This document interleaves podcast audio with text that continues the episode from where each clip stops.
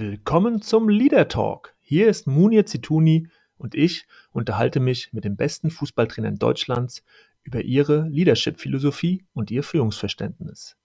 Wie führen Fußballtrainer ihre Mannschaften? Wie kommunizieren sie? Wie motivieren sie? Und wie wollen sie ihre Teams zum Erfolg bringen? Diesen Fragen gehe ich in meinem Podcast nach und wünsche euch jetzt viel Spaß mit meiner neuen Folge.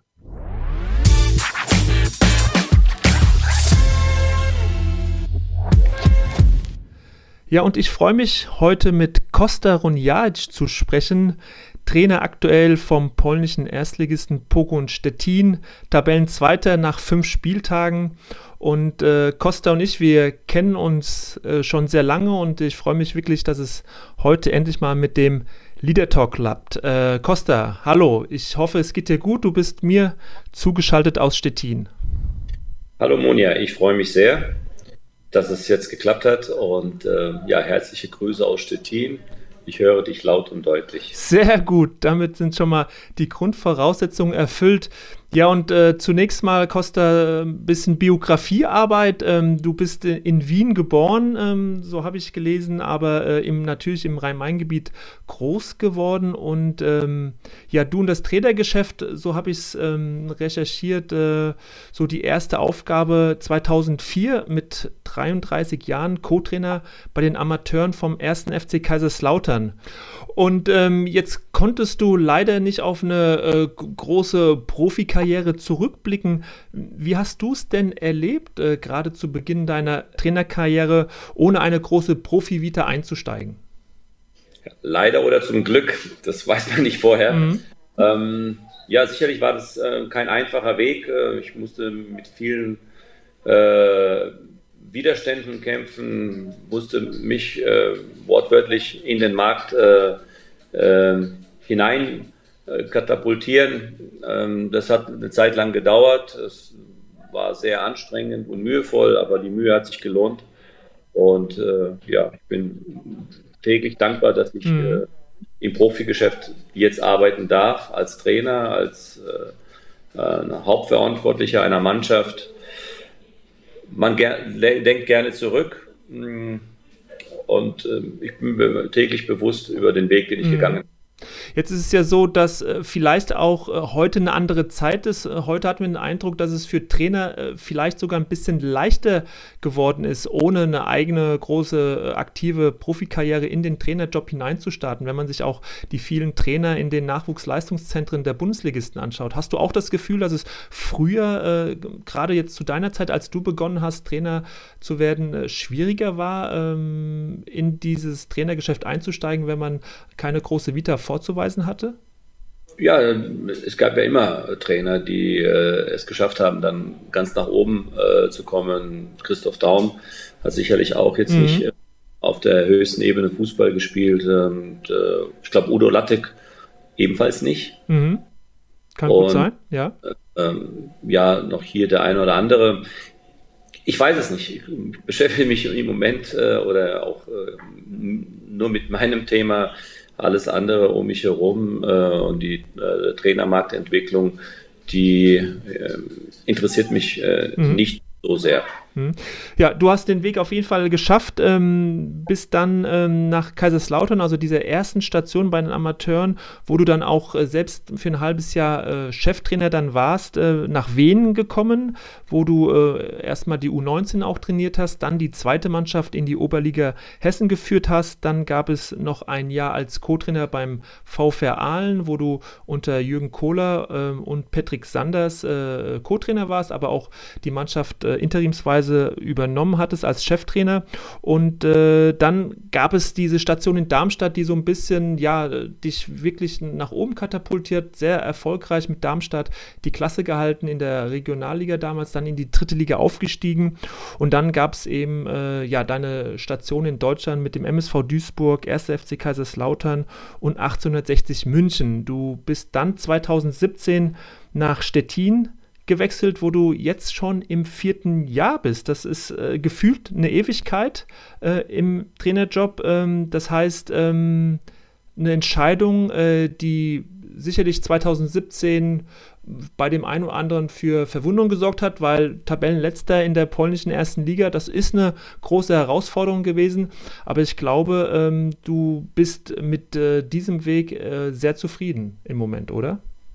Äh, mit Sicherheit. Äh, ich hatte ja schon gesagt, für mich ist es täglich ein Privileg, äh, in diesem Job zu sein und arbeiten zu dürfen. Mhm.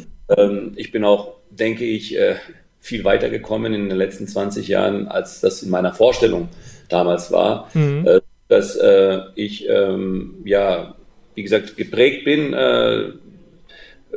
mit ähm, ja, harter Arbeit eine gewisse Art von Beharrlichkeit und natürlich auch mutige Entscheidungen äh, haben mich dann dazu letztendlich gebracht. Äh, alle Stationen, die du jetzt aufgezählt mhm. hast, äh, waren sicherlich hier und da keine einfachen äh, äh, Stationen, große Herausforderungen und das hat mich geprägt und es hat mich auch dahin gebracht, wo ich jetzt bin als Mensch und als Trainer. Und genauso war es auch mit Stettin. Ich hatte zu dem Zeitpunkt äh, äh, keinen Job, war so im Prinzip äh, nach ein paar Monaten äh, Erholung bereit, wieder zu arbeiten. Und ähm, es war eine emotionale Entscheidung. und eine mutige Entscheidung, hast du vorhin gesagt. Ja, denke ich auch. Ja, ich, äh, viele haben mir davon abgeraten, ins Ausland zu gehen. Dann äh, natürlich dann auch November, also kurz vor, vor Wintereinbruch. Ähm, aber wie gesagt, ich hatte ein sehr gutes Gespräch gehabt, beziehungsweise mehrere Gespräche mit dem Präsidenten und Vereinsverantwortlichen. Ich habe mir das alles vor Ort angeschaut. Äh, und ähm, letztendlich hat nicht der Kopf, sondern der Bauch entschieden. Letztendlich hat der äh, Bauch entschieden, also du hattest ein äh, gutes Bauchgefühl und trotzdem hast du ja von einer riesigen Herausforderung gestanden, wenn man sich die sportliche Situation äh, von damals angeschaut hat. Also auf Tabellenplatz 18 die Mannschaft übernommen und dann äh, in den Jahren danach peu à peu nach oben geführt. Stettin gehört aktuell zu den Spitzenteams in Polen. Du hast sie letztes Jahr in den Europapokal geführt, aktuell Tabellenzweiter. Und trotzdem nochmal zurück ins Jahr 2017. Was, was braucht es denn, äh, wenn man mitten in der Saison zu einem sportlich äh, erfolglosen Verein kommt, auf Spieler trifft, die viele, viele Niederlagen eingesteckt haben, also die ganz, ganz oft vom Platz gegangen sind und das Gefühl hatten, es langt nicht, die anderen sind besser. Was äh, braucht es da als Trainer? Ja, erstmal mein, mein, mein, meine Gefühlslage hat mir gesagt, die Aufgabe ist sehr interessant. Es ist eine große Herausforderung, eine komplexe Aufgabe. Ähm, ich habe mich aber dazu ähm, bereit gefühlt. Ich hatte ja ähnliche Situationen mit Duisburg, ähm, die ich auch als Tabellenletzter in der zweiten Liga mit null Punkten, nach, glaube ich, nach fünf Spieltagen übernommen habe, ohne jegliche Erfahrung in der zweiten Liga als Trainer. Ich hatte eine ähnliche Situation mit Darmstadt gehabt, ähm, auch mhm. äh, da ging es um Klassenerhalt und äh, ja, ich hatte die absolute Überzeugung von Beginn an, äh, dass ich das äh, notwendige Rüstzeug und die Werkzeuge zur Verfügung habe und dass ich als, als Trainer und als, als äh, Führungskraft ähm, äh, in meiner Rolle dem Verein helfen kann. Und wie gesagt, es war mhm. auch ein bisschen Abenteuer, aber man weiß halt trotzdem nicht, ob es klappt. Und äh, ich habe mir dann auch gesagt, was kann ich verlieren? Ich kann im Prinzip nur weiter wachsen mhm. und äh, neue Erfahrungen sammeln. Und wie du siehst, bin ich immer noch in Stettin. ja, du bist immer noch in Stettin und trotzdem interessiert es natürlich jetzt auch viele äh, junge Trainer. Ähm, was haben die Spieler damals gebraucht und was hast du ihnen gegeben? Gerade so in den ersten Wochen, worauf hast du dein Augenmerk gelegt? Oder wenn du es auch vergleichst mit Darmstadt und Duisburg, was hilft in so einer Situation? Ja, grundsätzlich muss man erstmal äh, sehr, sehr detailliert und äh, strukturiert analysieren. Es ist eine Krisensituation. Mhm. Ähm, in einer Krise gibt es halt gewisse Mechanismen. Ähm, da braucht es auch äh, entsprechend äh, schnelle Entscheidungen und, und äh, sicherlich auch erstmal diese Übersicht. Ähm, also, also, dass du dir sozusagen äh, erstmal so grundsätzlich ein Bild äh, über den Leistungsstand der Mannschaft machst, dass du mit vielen Menschen im Verein redest, also so ein das komplette System äh, Pogo und Stettin jetzt in diesem Fall äh, entdeckst und dir zu eigen machst. Exakt, mhm. ja. Man hat mir dann die Aufgabe übertragen, äh, in der Hoffnung, dass es klappt. Äh, das war sicherlich auch eine mutige Entscheidung seitens der Vereinsführung, äh, ein Ausländer, ähm, der noch nie im Ausland beziehungsweise auch in Polen gearbeitet hat, der quasi die Liga nicht kennt, ihn äh, das zu übergeben. Ich denke, das war auch von deren Seite aus äh, eine emotionale Entscheidung, ähm, ähm, weil letztendlich äh, die Zahlen und Daten und Fakten haben im Prinzip äh, für beide Seiten eine große Herausforderung gestellt. Und wie du gesagt hast, es ist äh, äh, letztendlich ein systemisches Arbeiten. Du musst dieses System äh, zum, zum, zum Laufen bringen. Du musst die Mannschaft zum Laufen bringen äh, ähm, und natürlich äh, darüber hinaus dann peu à peu alles weitere im Verein. Es gibt natürlich auch viele Trainer, die, die kommen in so einer Situation zu der Mannschaft und äh, wollen erstmal die zwei, drei Schlüsselspieler auch austauschen, weil sie sagen, ja, das ist so sozusagen äh, der erste Weg, um mal äh, für Reinheit und Klarheit zu sorgen. Äh, also welche, welche äh, ersten Maßnahmen hast du denn dann äh, entschieden? Erstmal analysieren, ganz mhm. tief ins Detail gehen, also die, Mannschaft, äh, das Mannschaftsprofil äh, ähm, ja zu, ähm, zu dekodieren sozusagen, mhm. also die, Spieler entsprechend auch kennenzulernen auf dem Platz, äh, außerhalb des Platzes, ähm, gewisse Muster oder Stressmuster schnellstmöglich zu erkennen und dann an diesen Stressmustern zu arbeiten. Und natürlich hatte auch nicht viel Zeit, ähm, hatten nur ein paar Tage bis zum ersten Spiel. Das ging dann auch schief. Wir haben auch dann die ersten äh, zwei Spiele oder das erste Spiel verloren. Also ich habe vier Spiele gebraucht, um den ersten mhm. Sieg einzufahren. Es waren sechs Spiele bis zum bis zum äh, bis zur Winterpause. Äh, das heißt, du musst natürlich dann äh, deren äh, sage ich jetzt mal, Fähigkeiten und, und den, das Leistungsniveau der Mannschaft auch, auch entsprechend analysieren und, und dann modellieren, wie man so mhm. schön sagt, äh, die Mannschaft auf dem Platz entsprechend so einstellen äh, und äh, ja, dann versuchen, ja, mit, äh, mit täglichen und äh, Training von Woche zu Woche besser, besser zu spielen. Also um diese Spielmuster, die du quasi für dich als ein erfolgreiche Muster siehst, dann halt auch in die, in die Mannschaft reinzubringen, also dass das verinnerlicht wird. Die Situation war folgendermaßen, wir hatten, glaube ich, acht Punkte Rückstand zum Vorletzten, das heißt, wir mussten punkten, äh, wir mussten Spiele gewinnen. Äh, wie kann man Spiele gewinnen? Äh, nur durch Zufall passiert ab und zu, aber ähm, man muss natürlich auch äh, ein, eine, eine Idee und ein, mhm. ein Konzept entwickeln, äh, was auch natürlich äh, auch auf die Mannschaft zugeschnitten ist. Ähm genau, also du sagst auf jeden Fall äh, nicht das System überstülpen, sondern du musst dich an den Dingen orientieren, die da sind.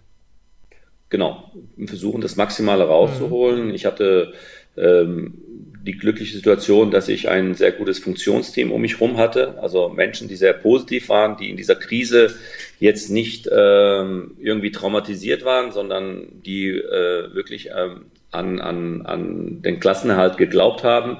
Ich hatte gute Jungs in der Mannschaft, eine gute Substanz in der Mannschaft. Äh, mhm. Natürlich habe ich auch danach ich glaube, nach drei Wochen oder nach zwei Wochen hm, auch äh, gewisse Spieler aussortiert. Ähm, aber es war jetzt nicht so, dass ich in die Kabine reinkomme und sage, du und du, mhm. äh, ihr seid nicht mehr dabei. Ich habe äh,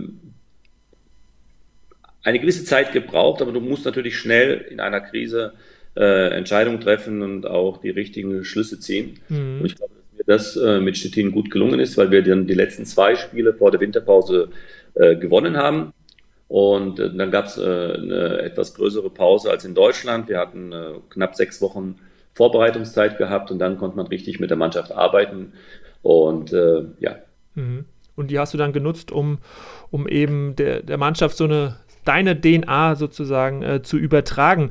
Ähm, die, äh, von Land zu Land ist es ja immer mal auch unterschiedlich, äh, was Spieler äh, in dem Trainer sehen, also die Rolle von Autoritäten. Ne? Das sind kulturelle Unterschiede ähm, schon in Europa. Deswegen die Frage auch, ähm, ist die Rolle des Trainers eine, eine andere äh, im Vergleich zu der in Deutschland? Also wird ein Trainer anders angesehen? Ist es leichter, schwieriger? Wie, wie geht man mit Autoritäten in Polen insgesamt um? Ich denke, die Rolle ist ähnlich. Ähm, mhm bist äh, Trainer, du, Führungs, äh, du, bist Führungskraft, äh, du bist äh, sozusagen eine tragende Schlüsselposition im ganzen System. man richtet sich ähm, an den Trainer äh, oder man, man, man, man, äh, man, ja, man geht seinen Weg. Man muss natürlich eine gewisse Persönlichkeit und Präsenz, eine tägliche Präsenz äh, zeigen äh, und äh, ja, die Menschen für sich gewinnen. Ähm, und du als Trainer musst dafür sorgen, Stabilität und, und, und äh, Schutz äh, im System zu gewähren. Mhm. Äh, du musst Orientierung geben und sicherlich auch letztendlich dann, äh, wenn man in der Schusslinie ist, dann auch entsprechend auch gewisse Sachen aushalten und wie, wie gesagt, äh, die Mannschaft entlasten. Mhm. Aus meiner und, und mhm. da, da, da ist es im Prinzip ähnlich. hier unterliegen wir auch den, den üblichen fußballerischen Marktgesetzen. Also während meiner Zeit sind auch schon Spieler, äh, Trainer gekommen und gegangen. Mhm. Äh, ich bin jetzt ähm, fast sozusagen ein Sonderfall mit zwei, drei anderen Kollegen. Aber ich habe auch das Glück, dass ich äh, die Leute, die über mir stehen, also dass wir sehr gut zusammenarbeiten, kooperieren, mhm. uns gegenseitig vertrauen und es ist klar, und das war mir ganz wichtig, dass die ähm, Führungskompetenz ganz klar schon zu Beginn abgesteckt wurde. So, jeder weiß, was er zu tun hat, jeder weiß, welche Aufgaben er hat und die respektieren wir untereinander und halten uns auch. Also eine offene, klare Kommunikation vorab, äh, dass es danach auch keine Missverständnisse mehr gibt. Das ist wichtig. Mhm. Das ist wichtig, ähm, im besten Falle gleich am Anfang, mhm. äh, das entsprechend auch kommunizieren und regeln. Und ähm, dann sich dann an, an, an, an, seinen, an, an seinen Aufgaben äh, orientieren und, äh, und sich darauf konzentrieren, genau. Mhm. Genau. Und ähm, es, es, gibt einen wunderbaren Film, eine Reportage äh, im ZDF, äh, die so dein äh, Dasein, dein Treiben in Stettin wunderbar äh, beleuchtet und zeigt. Und ähm, dort äh, gibt es auch Gespräche mit Journalisten aus Stettin. Und der eine Journalist, der sagt so, Mensch, der, der Costa Runjac, der hat so eine ganz andere Mentalität in diesen Verein reingebracht. Jetzt ist das vielleicht etwas, was so nach dreieinhalb, äh, fast vier Jahren dann so plötzlich entsteht und trotzdem hast du, äh, hast du eine Antwort darauf, wenn jemand sagt, ja, wie schafft man es denn, einem Verein eine andere Mentalität mitzugeben? Du musst vor, vorweggehen, du musst. Äh, Womit denn? Womit denn?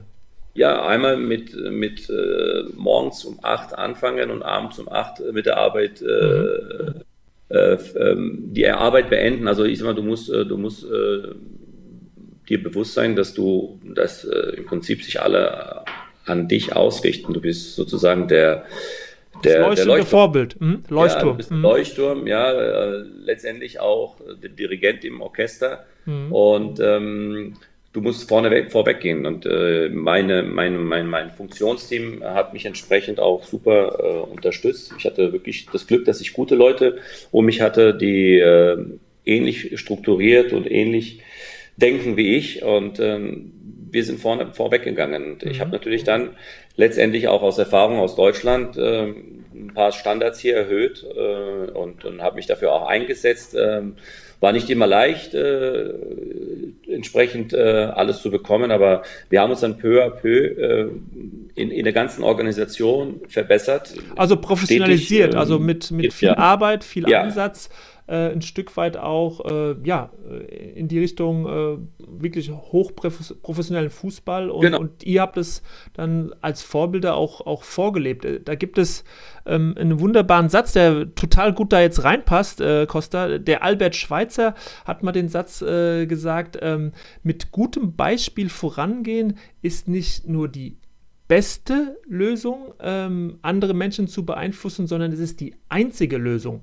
Also ähm, er setzt, so wie du es jetzt auch beschreibst, ganz klar darauf, um in der Gesellschaft oder in Gruppen Veränderungen herbeizuführen, braucht es einfach Vorbilder, die vorangehen und die äh, eben den, den anderen äh, zeigen, wie es geht und sie dadurch mitziehen, inspirieren, motivieren.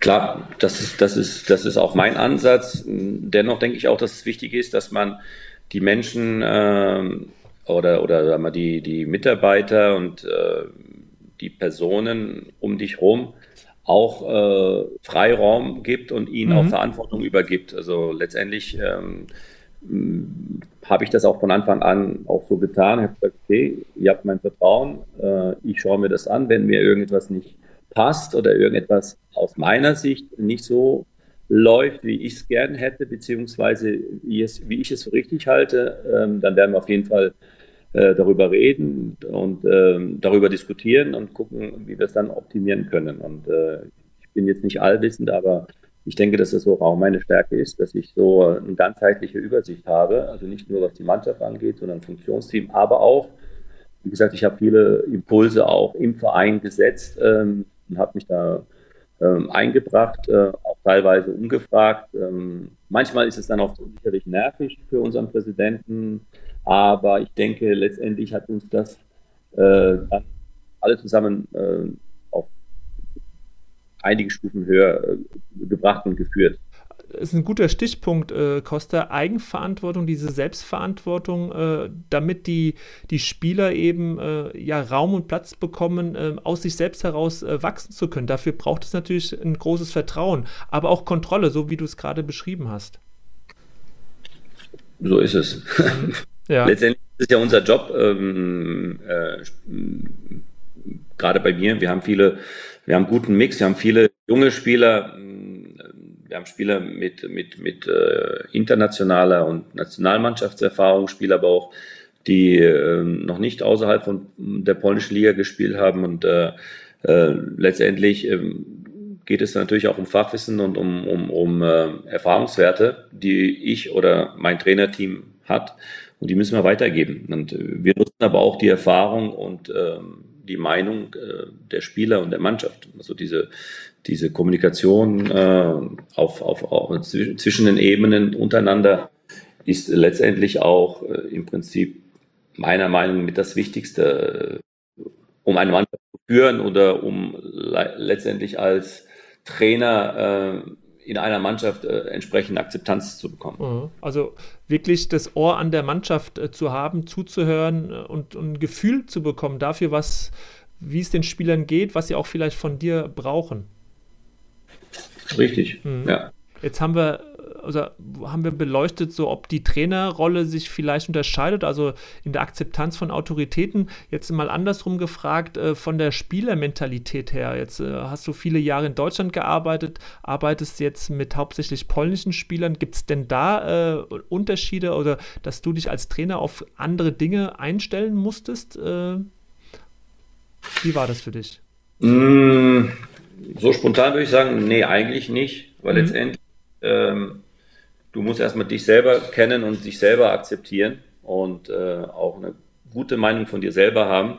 Das kannst du dann entsprechend auch dann äh, wiedergeben und, mhm. und strahlst du aus als, als Mensch und als Persönlichkeit. Äh, klar, ich bin mir bewusst, dass ich eine gewisse Rolle auch habe. Ja, und äh, man kann nicht immer so sein, wie man vielleicht möchte, weil ja.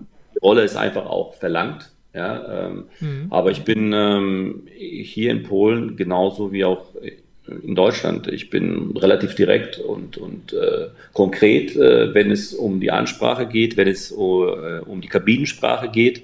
Klar ist es immer ein anderes Bild intern und extern. Ja.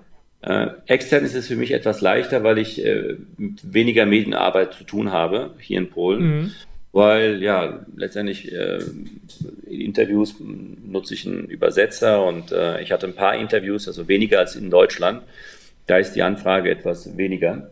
Ähm, aber ich definiere mich auch über die Arbeit und äh, über, über, über, über das, was, was wir mhm. erreicht haben. Das ist mir wichtiger, mhm. als äh, jetzt äh, extern da ähm, große Sprüche zu, zu machen. Das ist so nicht mein, mein Fall. Aber wie gesagt, an sich die Arbeit, polnische Spieler, ja. deutsche Spieler, das sind alles Profis. Die Abläufe sind ähnlich. Ähm, die Voraussetzungen sind äh, ähnlich ähm, oder gleich. Äh, das Spielfeld ist gleich groß. Ja. ja. Äh, ich versuche den Fußball, den ich auch in Deutschland habe spielen lassen, auch hier bei Pogon äh, zu spielen, mit viel Ballbesitz, proaktiv zu spielen. Ähm, ähm, und es, es funktioniert. Mhm gib dir nochmal in zwei, drei Sätzen äh, deine Spielidee wieder, Costa. Du hast dann äh, jetzt auch auf verschiedenen äh, Stationen äh, Erfolg gehabt, gerade Mannschaften, die zunächst mal im Tabellenkeller waren. Welches Spielsystem äh, ergibt sich denn dann für dich? Oder ist es dann so, dass man natürlich dann auch eine Mannschaft weiterentwickelt,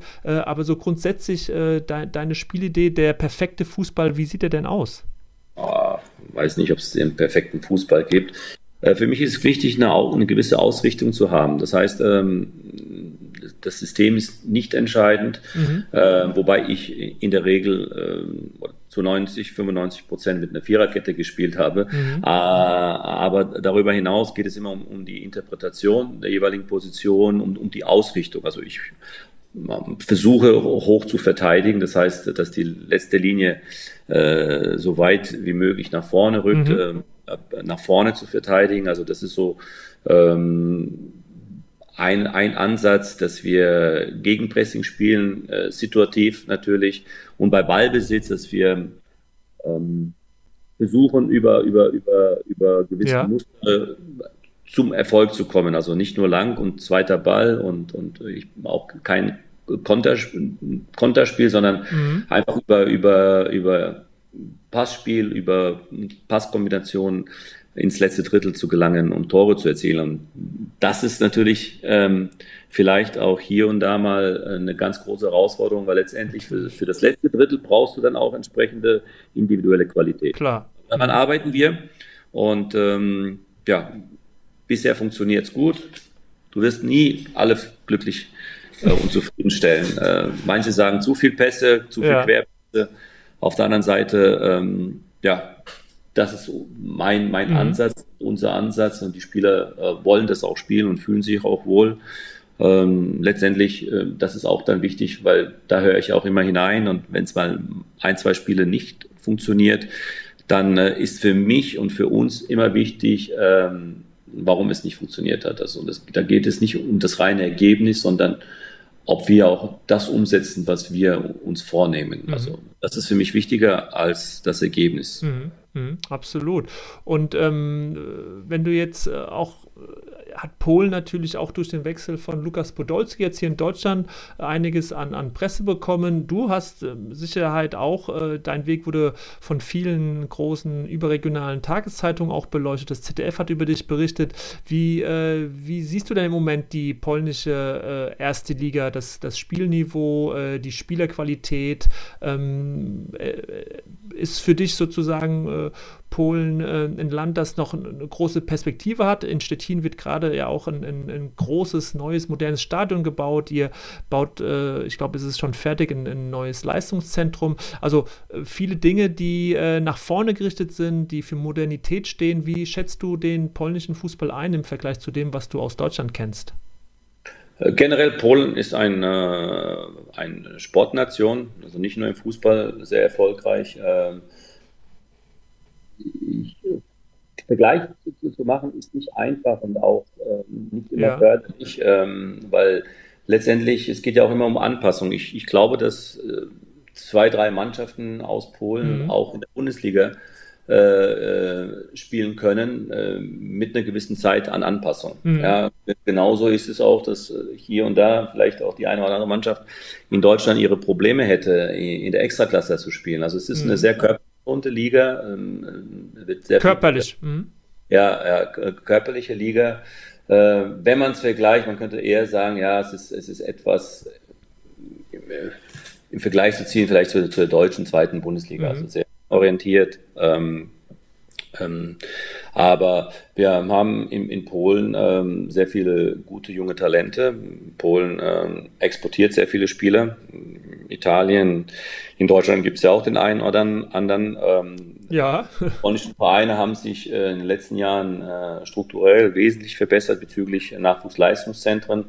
Äh, also es, es, wird von Jahr zu Jahr professioneller und äh, die Liga ist sehr gut organisiert. Äh, das Medien ähm, ähm, Thema ist auch äh, ja, ähnlich wie in Deutschland. Du stehst unter Druck natürlich, klar. Unter Druck, ja, du musst, du musst liefern, du musst Leistung bringen, du, du musst deinen Vertrag erfüllen, ja, du musst äh, äh, im Prinzip genau das Gleiche. Mhm. Genau das Gleiche.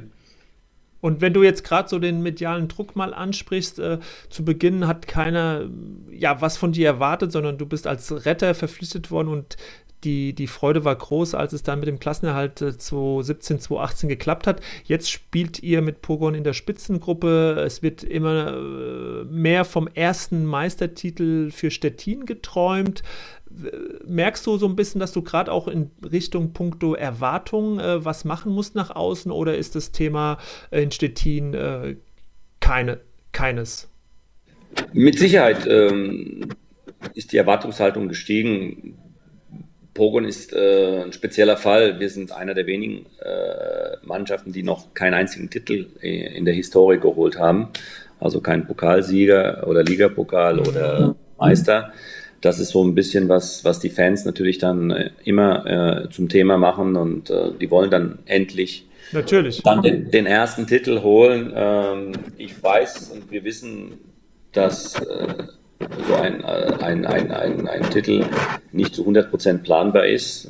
Gewisse Erfolgsfaktoren sind immer damit verbunden, aber ähm, wir sind gut beraten und wir haben das auch in den letzten äh, Jahren so gemacht, dass wir versucht haben, uns stetig weiterzuentwickeln. Das ist uns gelungen. Mhm. Äh, wir arbeiten weiterhin an der Struktur noch immer ja. nicht durch. Wir wissen aber auch, dass die, äh, ja, dass die ähm, Erwartungshaltung entsprechend groß ist. Die Stadt hat sehr viel jetzt investiert in dem Stadion, mhm. äh, im Jugendleistungszentrum. Äh, wir haben schon oben mit, an, äh, mit, also wir haben schon oben geschnuppert sozusagen. Äh, haben letztes Jahr nach 20 Jahren äh, den dritten Platz, also einen Podiumsplatz äh, und auch damit verbunden äh, einen Platz für die Conference, Conference League Quali geschaffen. Und äh, dementsprechend schön wäre es, wenn wir uns dieses Jahr ja. steigern könnten. Aber da gehören viele Sachen dazu. Natürlich, Glücksfaktor ist auch wichtig. Es muss viel, viel passen, viel funktionieren, damit wir die zwei, drei großen Vereine auch mhm. überholen können in einer Saison, wie Lech Poznan oder Legia Warschau. Mhm. Lech Poznan hat dieses Jahr 100-jähriges Jubiläum. Die haben entsprechend auch jetzt äh, Spieler verpflichtet. Ja. Klar, klare Ausrichtung der Meistertitel, aber wir werden sehen, ob das Ihnen mhm. Wir werden sehen, wie weit wir kommen. Mhm. Also ihr habt auch auf jeden Fall äh, die richtigen Ziele gesetzt. Äh, wie, wie arbeitet äh, Costa Runjadic mit Zielen? Also gibt es für dich eine ganz klare Zielvereinbarung mit den Spielern oder bist du jemand, der sagt, ich halte nichts davon, von Woche zu Woche wird geschaut? Ähm, wie gehst du mit dem Thema Ziel, Saisonziel um? Äh, ja, Saisonziel generell wird das erstmal mit dem Verein besprochen. Ähm, gewisse Sachen halten wir auch intern. Mhm. Was ja auch ähm, wichtig ist, ja. Mhm. Finde ich auch, äh, finde ich auch. Ähm, Im Verein wie bei Legia Warschau oder Lech Bose muss man aber auch dann nicht über Ziele sprechen, weil einfach aus der Historie heraus, äh, ja, die dazu verdammt sind, immer Meister zu werden. Ähm, bei uns ähm, ist es unterteilt. Wir wollen uns als Verein generell entwickeln, äh, weiterentwickeln. Wir haben eine sehr starke Akademie mit die beste in Polen. Das heißt auch äh, junge Spieler äh, an den Profibereich heranführen, ähm, Spieler dann entsprechend so zu entwickeln, dass man auch dann Mehrwert für den Verein schafft. Und was äh, ist das offizielle Ziel, was du vielleicht nach extern dann so ausgeben kannst? Also was, wozu habt ihr euch nach außen hin ähm, committed? Gibt es da äh, eine, eine, Sprachregelung oder äh, ist wir wollen, wir wollen, äh, wir wollen äh, unter den Top-Mannschaften sein. Mhm. Das wir jetzt dann für dich definieren, was das bedeutet. Mhm. Ähm, wir wollen ähm, weiterhin wachsen als, als, als Verein äh, und Spieler entwickeln. Das ist nicht immer leicht, aber bisher ist es uns sehr gut gelungen in den letzten Jahren. Wir haben sehr viele Spieler äh, ins Ausland äh, gebracht und äh, ja, weiterhin äh, äh, als Einheit zu funktionieren. Das heißt Verein, Team, Funktionsteam ähm, und nach außen dann im Prinzip vorbildlich zu sein und äh, entsprechend ähm, entsprechende Botschaften zu senden, wie Pogon Stettin, für was Pogon Stettin steht und wie wir sind und was wir sind. Mhm. kannst du da kurz nochmal, finde ich sehr schön, also ne, dass ihr euch Gedanken auch macht, was, was, was senden wir aus, wofür wollen wir als Verein stehen. Du sagst es schon, so die Jugend auch, Jugendspieler aus dem eigenen Verein, also da geht es ja auch um Identifikation, um äh, Jugend nach vorne zu bringen, zukunftsorientiert. Äh, Gibt es noch ein, zwei Schlagwörter, womit du äh, gerne äh, Pogo und Stettin in Verbindung bringen willst in der öffentlichen Wahrnehmung, eure Stadt, euer Verein? Äh, ja, wir sind ja äh, geografisch etwas abseits. Ja. äh, Fußball spielt sich mehr in, die, äh, in, anderen Regionen ab. Also wir sind da sozusagen das Holstein-Kiel. das Flaggschiff da oben. Mhm. Deutschland, genau. Und äh, dementsprechend war Pogo immer so ein bisschen äh, etwas Besonderes. Ja. ja. Ähm, das Besondere ist sicherlich auch, dass wir im Durchschnitt über 550 Kilometer anfahren müssen. Klar, logisch. Das mhm. äh, ist, ist echt mit vielen Reisen verbunden und die Mannschaften, die dann zu uns kommen, haben natürlich auch äh, keine auf Lust mhm. auf, diese, auf diese Fahrt. Äh, so dass natürlich äh, wir wollen äh, eine gewisse Heimstärke weiterhin äh, forcieren und ausbauen dass es den Mannschaften äh, ja schon, äh, bevor sie in den Bus steigen, übel wird, zu sagen, ja, wir fahren jetzt äh, 600, 700 Kilometer, äh, acht Stunden mit dem Bus und äh, kriegen da einen auf die Mütze und fahren dann wieder acht Stunden zurück. Also wir wollen schon unsere, unsere, unsere, unser, unser neues Stadion und äh, ja, unser Verein entsprechend auch so vertreten. Mhm. Äh, mit entsprechender Energie und entsprechendem Einsatz. Also Pogon steht für guten Fußball. Das mhm. war schon vorher so, aber nicht nur jetzt guter Fußball, sondern auch entsprechend erfolgreich mit der entsprechenden Leidenschaft ja. des Fans von uns, ähm, mhm. dass man dann so ein bisschen der Outsider auf dem Platz mhm. äh, das Wirken als Outsider wiedergibt. Und mhm, das, genau, okay.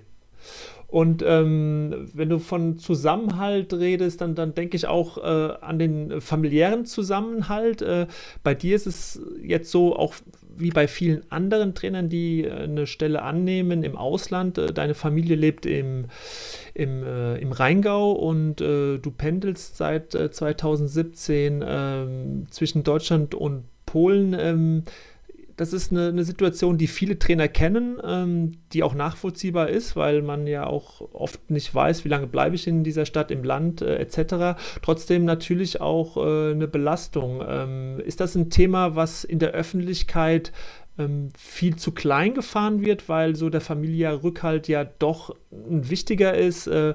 Äh, wenn man äh, gerade nach Spielen oder unter der Woche einfach auch mal die, die persönliche Begegnung mit seinen Liebsten bräuchte. Wie, wie gehst du mit diesem Thema um? Ich ähm, habe vollste Unterstützung seitens meiner Familie. Mhm. Meine Frau war auch diejenige 2017, die mich dann letztendlich auch nochmal ein Stück weit ermutigt hat ähm, bei dieser letzten, letzten äh, Entscheidung. Ja. Äh, Entscheidungsfindung. Ähm, sie kennt mich, äh, wie ich zu Hause bin, wenn ich äh, länger ohne Arbeit bin. Ja. Äh, da sagt sie, es ist förderlicher, wenn ich mal außer Haus bin.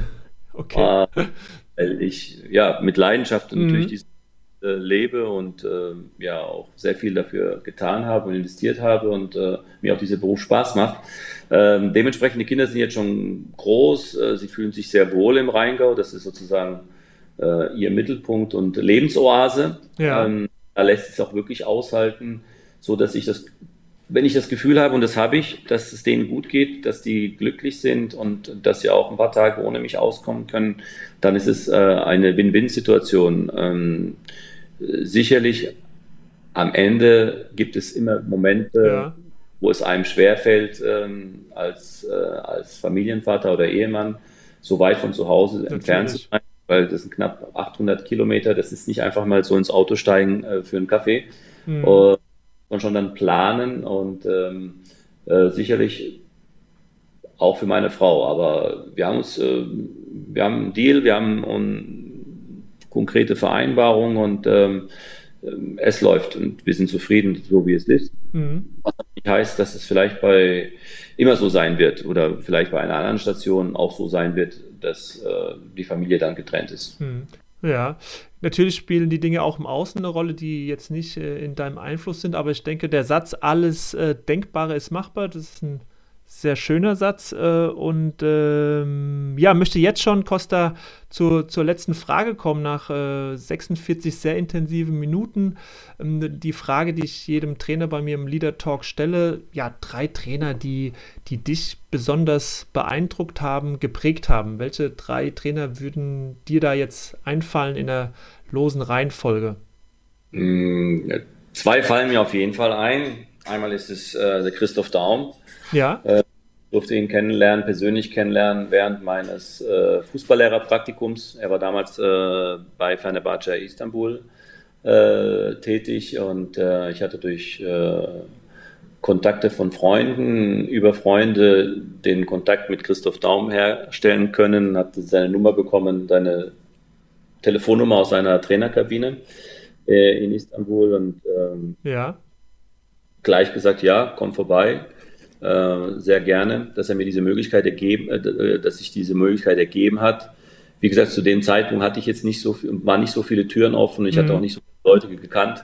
Und äh, das war für mich ein, ein, eine große Erfahrung, ein großes Erlebnis und äh, der Austausch mit ihm. Und äh, das war für mich vorbildlich. Und deshalb ist es bei mir auch ganz klar, wenn Trainer anfragen, ja.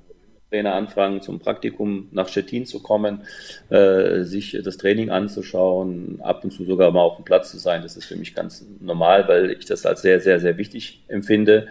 Ähm, er hat mir auch viel Werkzeuge mitgegeben und äh, viele Unterlagen, äh, persönliche Unterlagen so aus, aus, aus mhm. seiner Trainertätigkeit, die ich heutzutage nochmal äh, ab und zu mal reinschaue und nutze. Also das ist für mich äh, auf jeden Fall jemand, ähm, der, der mir und mit dieser Geste sehr geholfen hat. Und Ab was und hast du besonders äh, mitgenommen? Also gibt es so eine Sache, die, die, die dir besonders imponiert hat an Christoph Daum? Ja, das Gebot der Schriftlichkeit, das ist ganz wichtig, äh, okay. dass man dass man, wer schreibt, der bleibt, hat er gesagt. Und, äh, ich war auch entsprechend vorbereitet. Also ich hatte Papier und Stift dabei gehabt äh, in, in meiner Trainingshose. Mhm. Und da ist schon was Wahres dran. Ähm, ähm, er ist sehr strukturiert, äh, sehr detailversessen, äh, sehr gut vorbereitet, sehr gut informiert. Und äh, ich denke, dass ich äh, zum Teil ähnlich arbeite. Mhm. Ja, äh, also das, Christoph Dahm auf jeden Fall und Jürgen Klopp. Ähm, ich hatte, als ich noch Amateurtrainer war uh, und in Wiesbaden gelebt habe, ja.